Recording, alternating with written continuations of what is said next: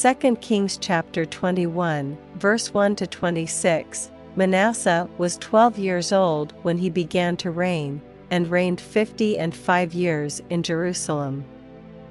And his mother's name was Hephzibah, and he did that which was evil in the sight of the Lord, after the abominations of the heathen, whom the Lord cast out before the children of Israel, for he built up again the high places which Hezekiah his father had destroyed, and he reared up altars for Baal, and made a grove, as did Ahab king of Israel, and worshipped all the host of heaven, and served them.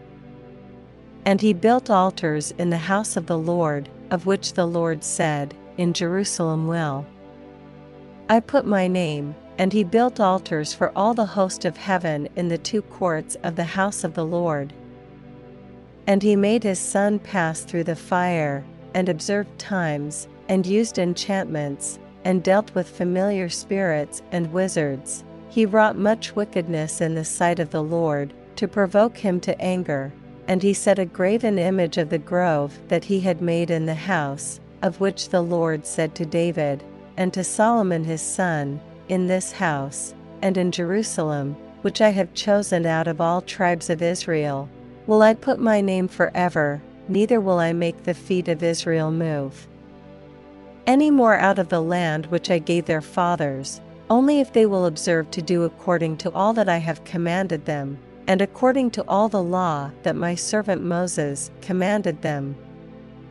But they hearkened not, and Manasseh seduced them to do more evil than did the nations whom the Lord destroyed before the children of Israel. And the Lord spake by his servants the prophets, saying, Because Manasseh king of Judah hath done these abominations, and hath done wickedly above all that the Amorites did, which were before him, and hath made Judah also to sin with his idols, therefore thus saith the Lord God of Israel, Behold, I am bringing such evil upon Jerusalem and Judah, that whosoever heareth of it, both his ears shall tingle. And I will stretch over Jerusalem the line of Samaria, and the plummet of the house of Ahab, and I will wipe Jerusalem as a man wipe the dish, wiping it, and turning it upside down, and I will forsake the remnant of mine inheritance, and deliver them into the hand of their enemies, and they shall become a prey and a spoil to all their enemies, because they have done that which was evil in my sight, and have provoked me to anger since the day their fathers came forth out of Egypt, even unto this day. Moreover, Manasseh shed innocent blood very much, till he had filled Jerusalem from one end to another, beside his sin wherewith he made Judah to sin, in doing that which was evil in the sight of the Lord. Now the rest of the acts of Manasseh, and all that he did, and his sin that he sinned, are they not written in the book of the Chronicles of the Kings of Judah?